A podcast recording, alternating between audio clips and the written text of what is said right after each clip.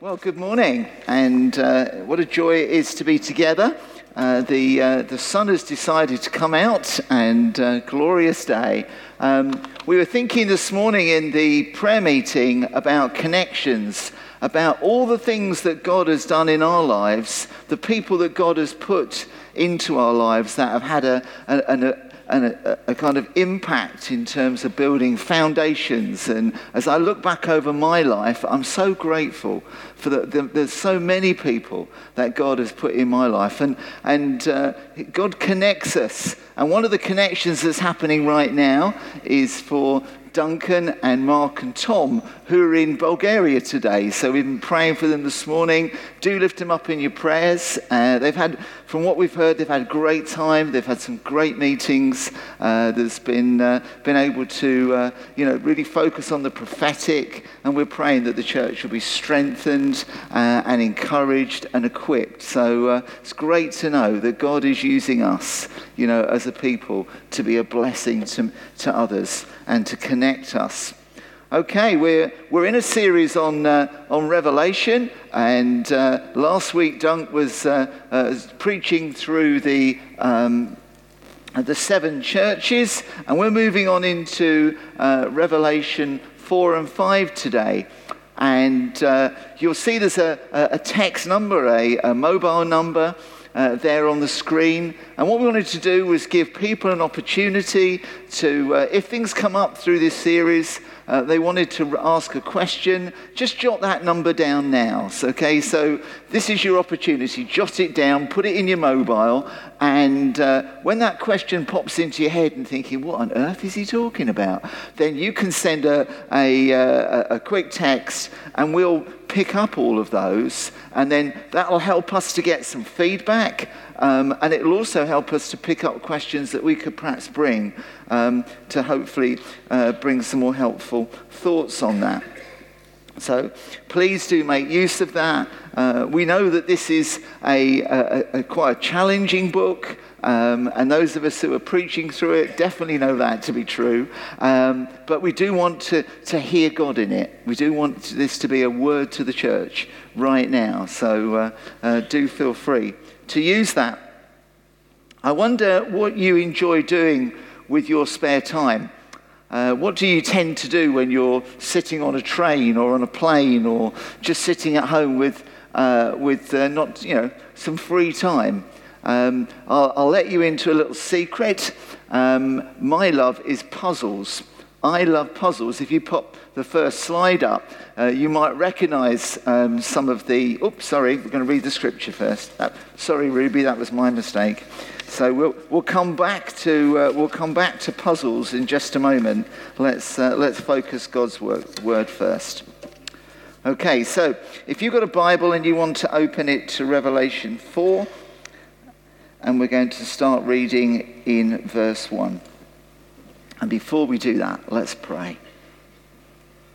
Father, we thank you for your presence here with us. We thank you, Lord, for just you, draw close, Lord, as we, as we draw close to you.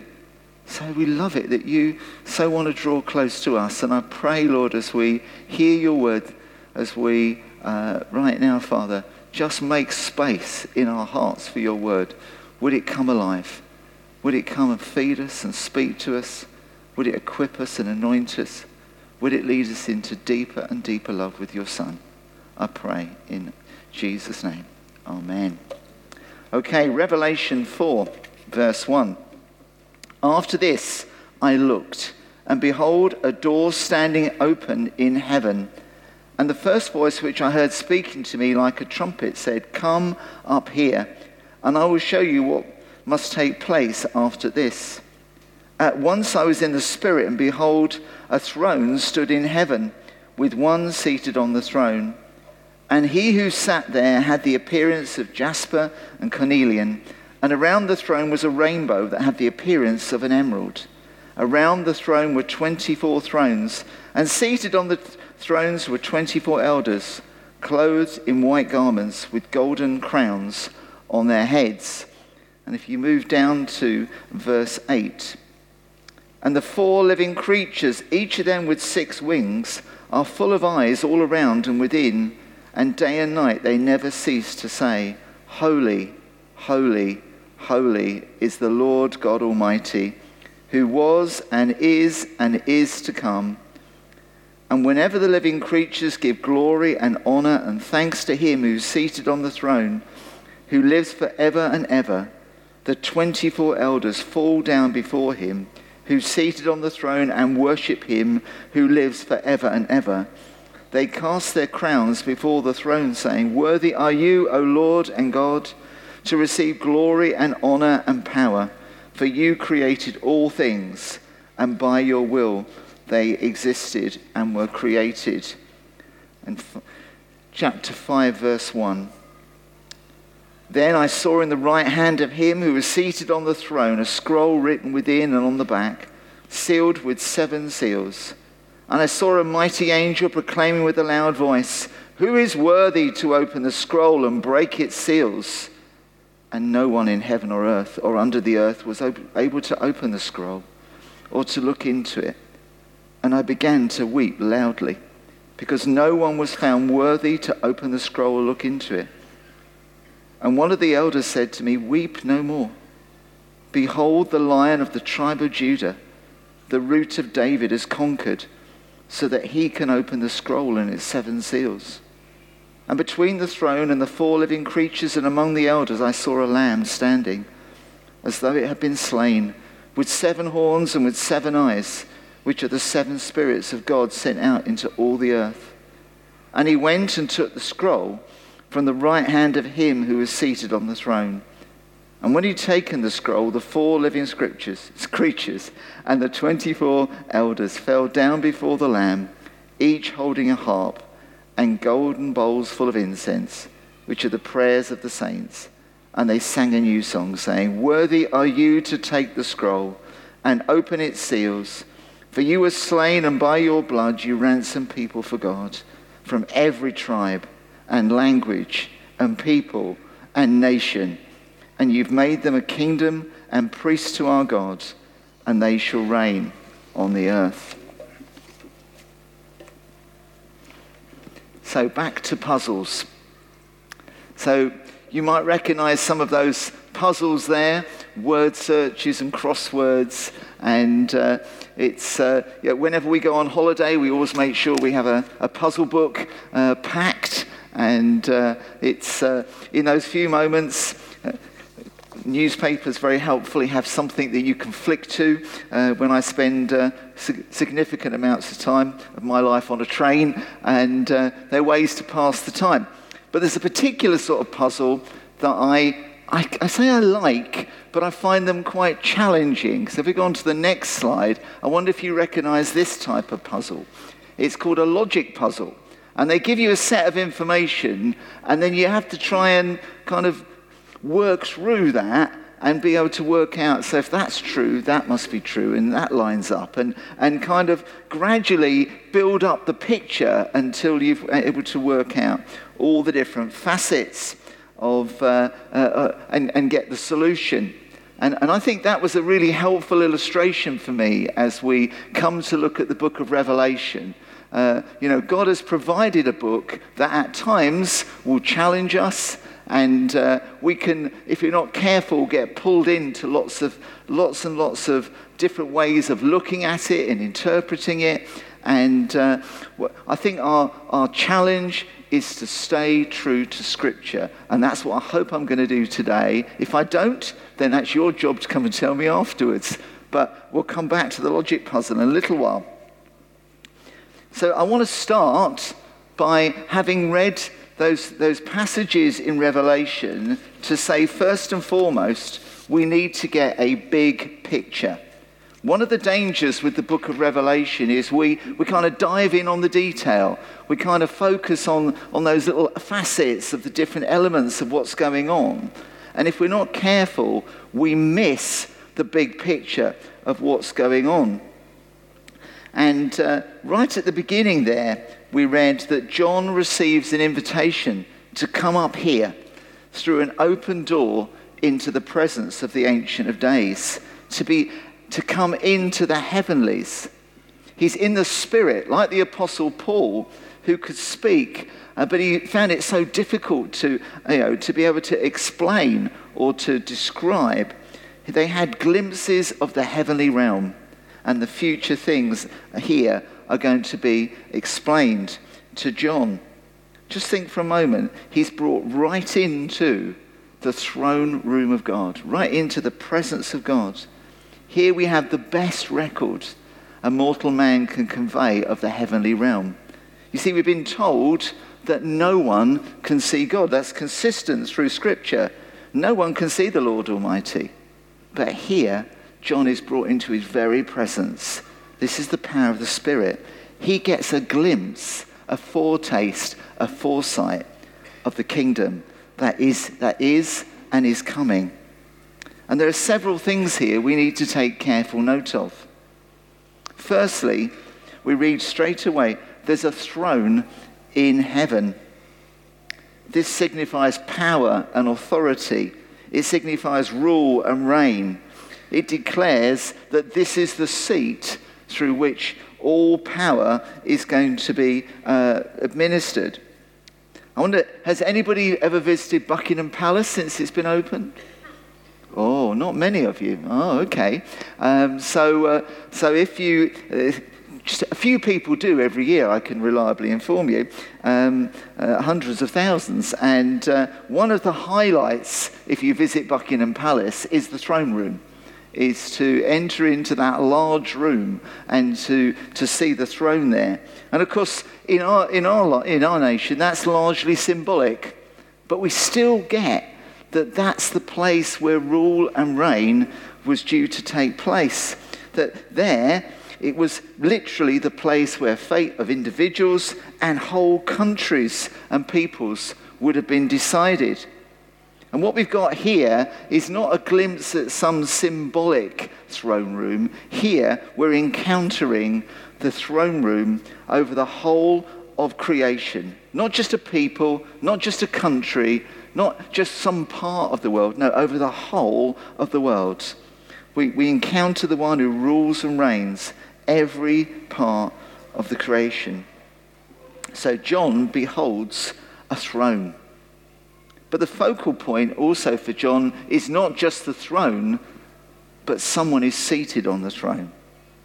John is able only to convey. Can you imagine what it was like? It would be like trying to describe that scene of, of, of being in the Spirit, being right there. And we, read, he says that, uh, and he sat there, had the appearance of jasper and carnelian. What I get from that is these are like precious, you know, gems, precious stones. And, and the, the picture I get is if you can imagine something so highly polished and then you flood it with light, all you would be aware of is the brilliance and the aura uh, that would come. And uh, so he describes it there. Uh, it is so bright, so brilliant, um, like that highly polished gem. And a sea of glass surrounds the throne, and an emerald rainbow is continually present. And they talk of its purity and its brilliance and its majesty. Do you know, we sometimes say, and I've heard this many times, and I've said it myself, sometimes when we're feeling a bit down, and things aren't going too well, we sometimes say, you know, God's on the throne. And we kind of feel a bit sorry for ourselves. And we go, yeah, God's still on the throne. Do you know, it's true. It's true. We need to understand the significance and the profound truth in these words. He really is ruling and reigning. He's the sovereign king. He's the Lord of all. It's the truth that we need to know. You see, the people who are going to read this book were not actually people sitting in a lecture theatre or signed up for a course on, on understanding God a bit better. These were persecuted Christians. These were people who were facing death. To, to know Jesus and to acknowledge Jesus was in times to sign your own death warrant. These were martyrs that were dying for the cause of Christ. And what did they need? Did they need a rule book right now? Did they need somebody to just remind them, you know, these are the key things you must remember to keep doing? Did they need a sergeant major to drill them, to make sure that they kept doing the right things? No, No. They needed a revelation of who God is and what He's like. They needed to know that there's one true God seated on the throne, that all of history is in His hands. Life and death will ultimately serve His purpose, and no life is wasted. You see, here, for those of us who are believers, there's great assurance and great comfort and great hope because God is on the throne. He really is working out your life and my life. He's working through all that's happening in the world right now, even Brexit, and He's working to get us to a place where we'll be able to uh, be part of and impart and, and combined in His great plan.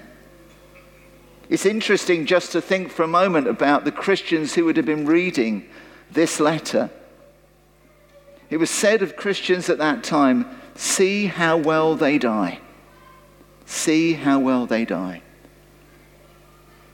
The people around couldn't work it out.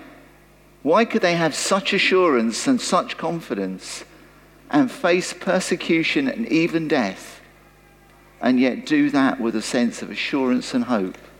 It's because they knew, because they knew there was a king, there was a God who was seated on the throne.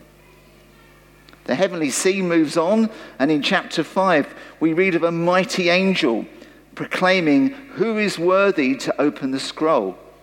And it's written on both sides, and it's sealed with seven seals. This makes John weep.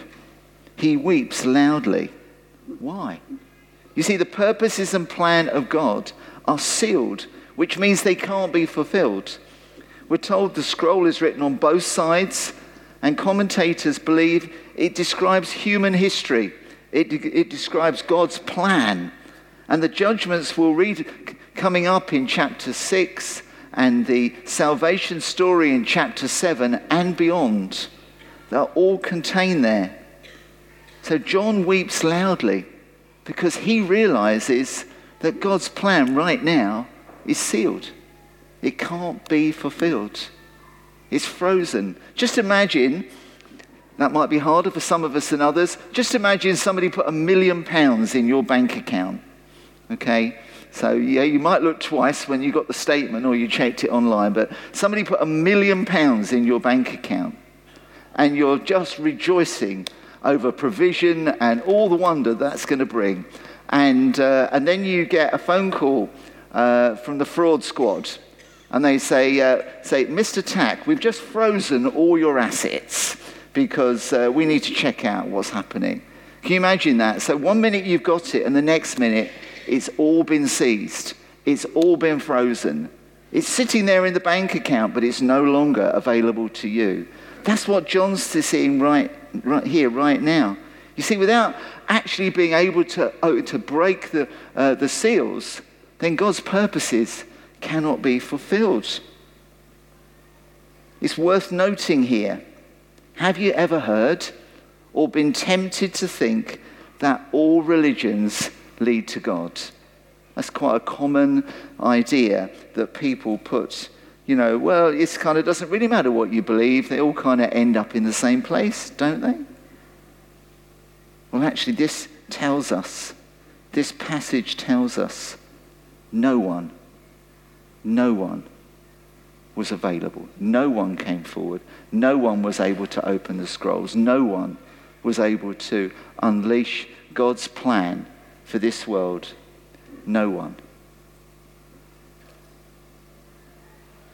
Until the Lamb comes into view. As one who was slain, and there he is, there's complete and total recognition that he alone is worthy. There's no one else who has the power and authority to fulfill the sovereign plan, only Jesus. There is only one Savior. Whatever anybody may tell you, this book makes clear. It talks of the end, and it says there's only one Savior. It's also worth noting what's taking place uh, in, in this heavenly realm. What's, what's, what's, what activity is going on? What unfolds before John? And of course, it's worship. It's worship. It's noisy. It's exuberant. It's engaging worship. Heaven is full of worship. Worship to the one seated on the throne and to the Lamb. Everything is given in worship. And this is my, my first point to you today. What's the priority of worship in your life? I've had to ask myself that question this week. What's the priority of worship in our lives? Does it matter if you're here on a Sunday? Is it kind of, you know, something convenient when it fits to join with God's people as we worship? What about life groups? Why have we called them life groups? Because we want people to encounter the life of God as we meet together, as we unpack the promises uh, that God has that lead to eternal life. When you're on your own, what does worship look like for you when you're on your own? When you have those moments and you're thinking how to come before God?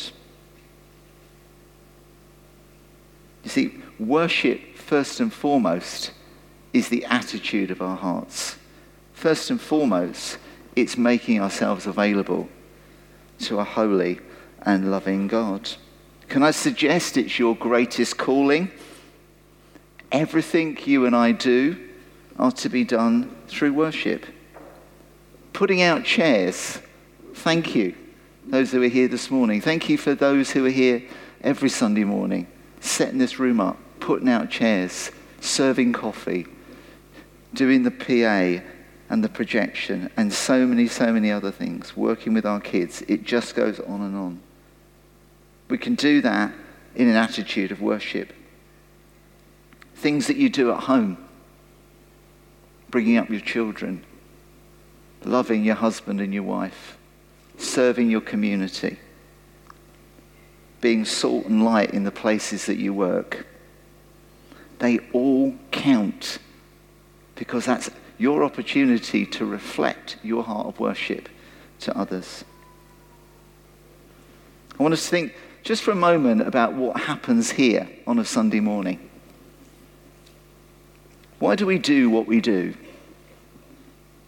Well, I think, and that's, I believe, is our heart as elders, that worship is one of our core values, beliefs. Why? Because it tunes our hearts. It mo- opens us up. It, it means we work as a body to hear and be available to God. You see, I want to hear God speaking to me. And I love it when I come week by week and I hear God speaking through you and through His Word and through the worship. See, this is the place that God has provided for us to be tuned together, built up, and equipped. So we don't keep a register. We do get concerned when people don't come because we love you. But for, first and foremost, it's the place for us to encounter. It's a place of intimacy. How intimate is your relationship with God right now? If I was to, to ask you to uh, just to think for a moment about the level of intimacy and then to, to think of that on a scale from 1 to 10. One being that God just seems totally distant, totally unavailable. He's there, He's this figure that exists, and you know that. You can believe it in your head. And 10 means that you just know what it is to know the love of the Father, to feel that heavenly cuddle, to be able to press into Him anytime, day or night. If, if, if that's the scale of 1 to 10, where would you put yourself on that scale today? Just think for a moment. Where would you put yourself on that scale?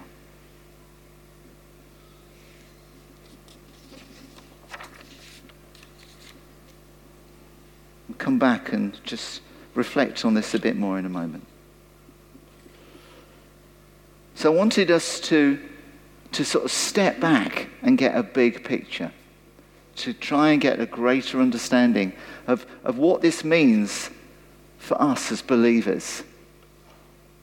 But there is some interesting parts to this, uh, uh, into, in, in this chapter that I want to try and address as well. So, having got the big picture, we're just going to do a few moments of detail together. We're going to move fairly fast through this, so hold on to your seat. 24 plus 4, 24 elders, four living beings, four living creatures. What are they? Who are they?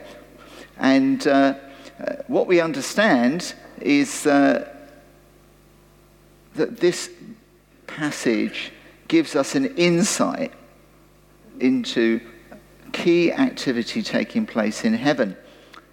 And just before I try and even begin to um, unpack this, there's a really key, key principle that I think we need to recognize. And that is when we come to try and make sense of Scripture, when we try and come to get an understanding of it, the starting point must always be to use Scripture to interpret Scripture. Yeah? Very often, what we do is we try and get somebody else's understanding or some you know, person who takes a particular view of the world and then try and reflect that into what we're reading. And that's, that's the danger for all of us. We read it through the lenses, through the filters uh, of, our own, uh, uh, of our own experience. And, and as we come, we need to interpret Scripture through Scripture wherever we possibly can. Do you remember my illustration of the logic puzzle? That you've been given enough information to try and work it out.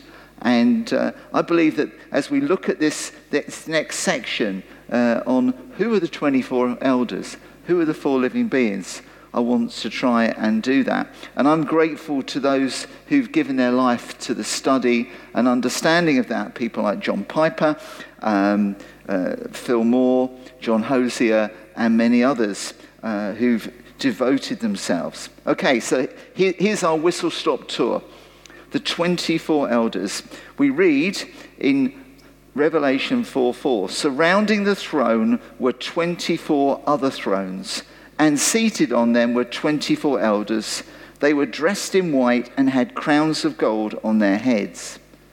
So, clothed in white garments, clothed in white, what does that seem to be referring to? Well, last week we read Revelation 3:5 as part of what Dunk was preaching, and it says Revelation 3:5, the one who conquers will be clothed thus in white garments, and I'll never blot out his name, name out of the book of life.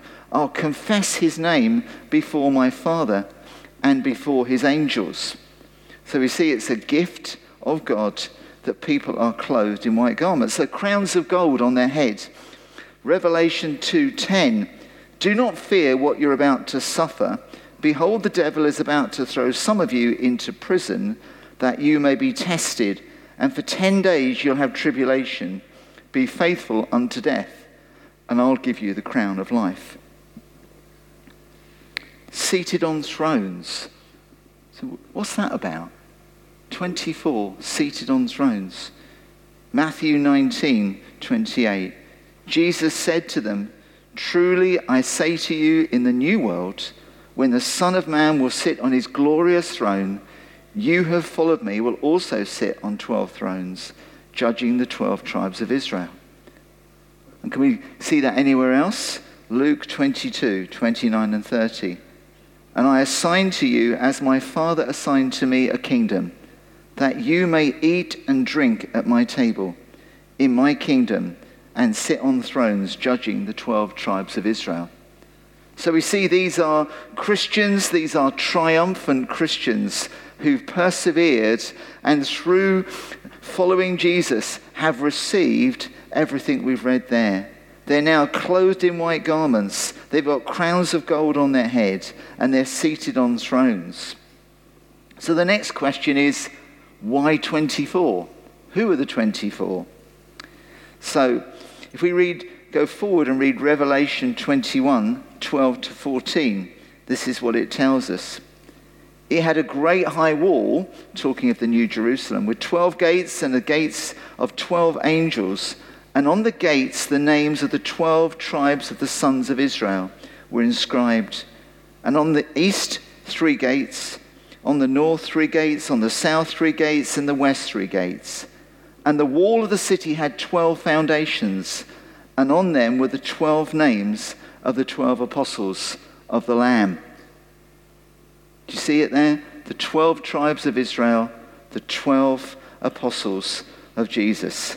12 and 12, 24. My kind of maths. And uh, can we see this anywhere else? Revelation 15:3. And they sing the song of Moses, the servant of God, and the song of the Lamb, saying, Great and amazing are your deeds, O Lord God the Almighty. Just and true are your ways, O King of the nations. So we see here that the Old Testament believers and the New Testament believers are joined together. These 24 are the representatives of God's people. Believers, disciples, they're the coming together of all that God has done through the Old Testament, the Old Covenant, the New Covenant. They are representatives. So we see here that the 24 are triumphant Christians, those who've come through the trials, those who've come through the setbacks and the dis- dis- setbacks and disappointments. And they, what we have here is a representation of them in the 24 elders. So, what about the four living creatures? Who are they? And uh, we read that uh, there's four of them. Very often, numbers in Scripture is really important. Uh, seven so often signifies the number of wholeness or completion. Four here uh, is often understood to represent uh, creation, the number of creation. And uh, these four beings with different faces, but all involved in worship. And uh, we see here that they're leading worship. They are in the throne room of God, declaring what is true and bringing glory and honor that is right and fitting. We read, we read of, of very similar events uh, in Ezekiel's vision in chapter 1, 1 to 14, and Isaiah's vision in chapter 6, 1 to 6. And uh, these could well be seraphim, angels that lead the worship choruses in heaven. But it's worth noting here that there are different types of angels. There are archangels. And well, I don't have the time today to unpack all of this. But sometimes we have this idea of little beings that float around. But that's not true. Angels, we read earlier about a mighty angel we read of how angels intercede in different parts of history and time and were so much there at the time of Jesus in all that he did. And we know that there are myriads, thousands upon ten thousands of angels worshipping. And uh, we need to understand that God is a creator God. And so these four living creatures are those that are anointed and bring worship to the King. They bring worship to the Lord. So that's our whistle stop tour of why 24 elders and the four living creatures. And I'm coming to the end, you'll be pleased to know. So, what does this mean for you and me? What does it mean? Well, firstly, it means there's a king seated on the throne. You see, for those of us who right now are going through difficulty and disappointment and discouragement, God wants you to know that He's in control. And that may seem a direct, direct opposition to your experience right now. Everything that's happening for you right now may seem to contradict that and make that as if it's not true.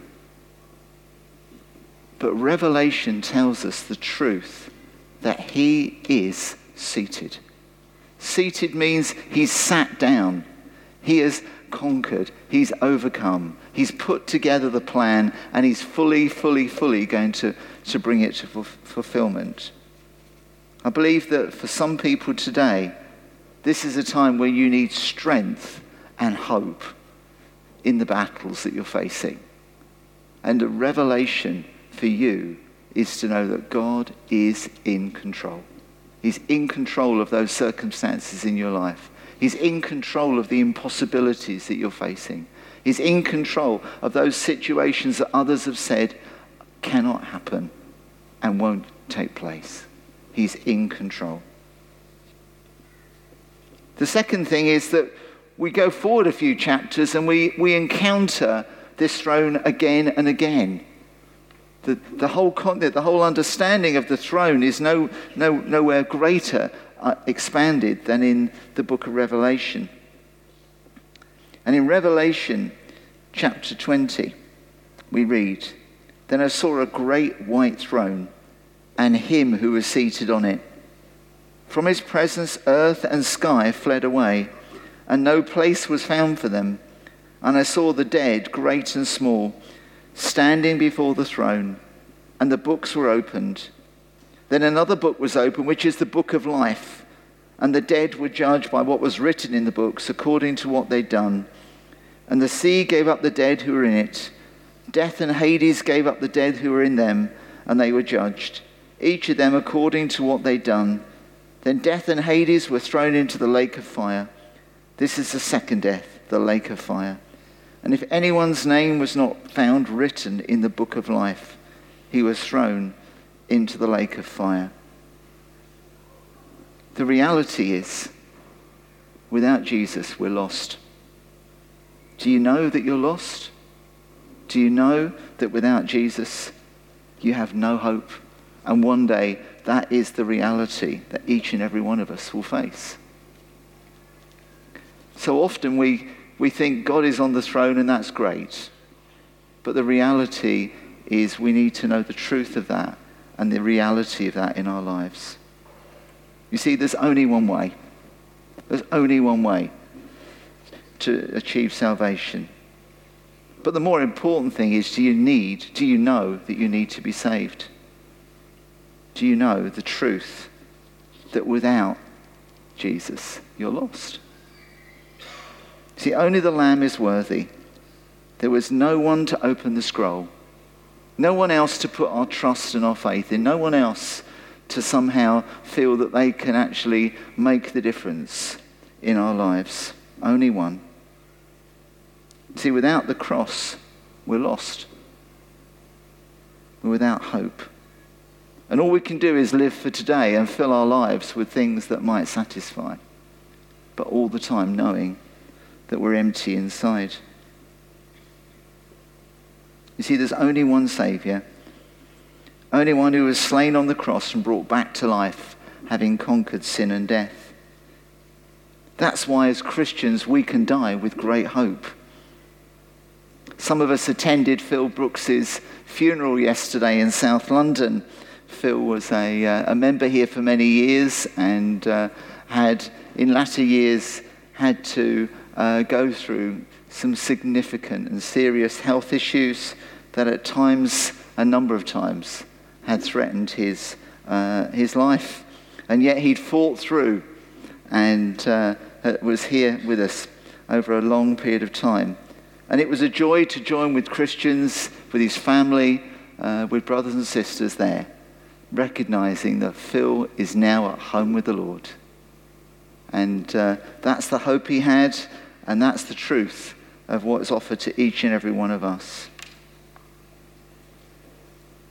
I just want to take us back for a few moments to that question that I asked you. If you had to rate the level of intimacy in your relationship with God between 1 and 10, where would, it, where would you put it? What number would you give it? And I really felt like I was, I was preparing this, there was an invitation from the Father to say, Come up closer. Come closer to me. There's an invitation to intimacy. More than anything else, God is wanting to bring you into a greater and greater understanding of his love for you. More than anything you do to serve him, more than anything you do to, to be good enough, you're never going to do it, do it. He wants to bring you into a greater understanding of intimacy. So as I finish, there's, there's three people, there's three, three groups who I just wanted to encourage you and, uh, uh, and ask you to, to seriously think about today. If, if you know that actually, whatever it looks like on the surface, that on that day, when you stood in front of the great white throne, you won't be able to use the name of Jesus. I want to encourage you This is the day of salvation. This is the day to know God's grace and love and favour and to come to Him. And you can do that very simply by coming to, to talk to, uh, to one of us. Come and actually just take the time to say, I think I need to know more about this. I want to encourage you to do that. I want to say to those of us who, right now, things, this is a tough season. This is a tough time in your life. I believe that God is offering strength and hope. And uh, there'll be opportunity at the end to pray for one another. Do take that. Don't struggle alone. Let others stand alongside you and help you. And I believe for every single one of us, there's an invitation to intimacy. Invitation. So often we can just allow our love for God to grow cold. We read about that last week, didn't we? Worship is the key to intimacy. Allowing God to touch your heart afresh. So I want to encourage you to actually say, wherever I am on that scale, wherever I am, that this is a day when I'm going to say, Lord, I want to move up. Even if it's only one notch, if it's only one degree, I want to move up. I don't want to stay where I am. I'm going to invite the, the band to come back now as I pray. Let's be open to all that God is wanting to say and do in this time. Father, we are so amazed. As heaven is, is pulled back and we, we catch this glimpse of the heavenly realm. That we see that, that you are seated in all authority, in all power, that you're ruling and reigning over all of creation, over all of time, and that you are fulfilling your plan and purpose.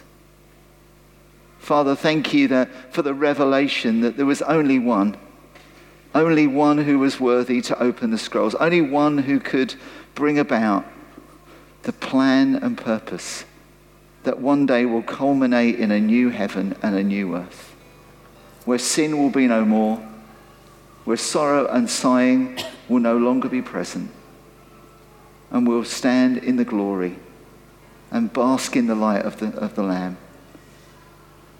So, Father, I pray for us as your people. Draw us closer, Father, I pray. In Jesus' name, amen. You have been listening to a sermon from Christchurch Hailsham. For more information or to contact us, visit christchurchhailsham.org.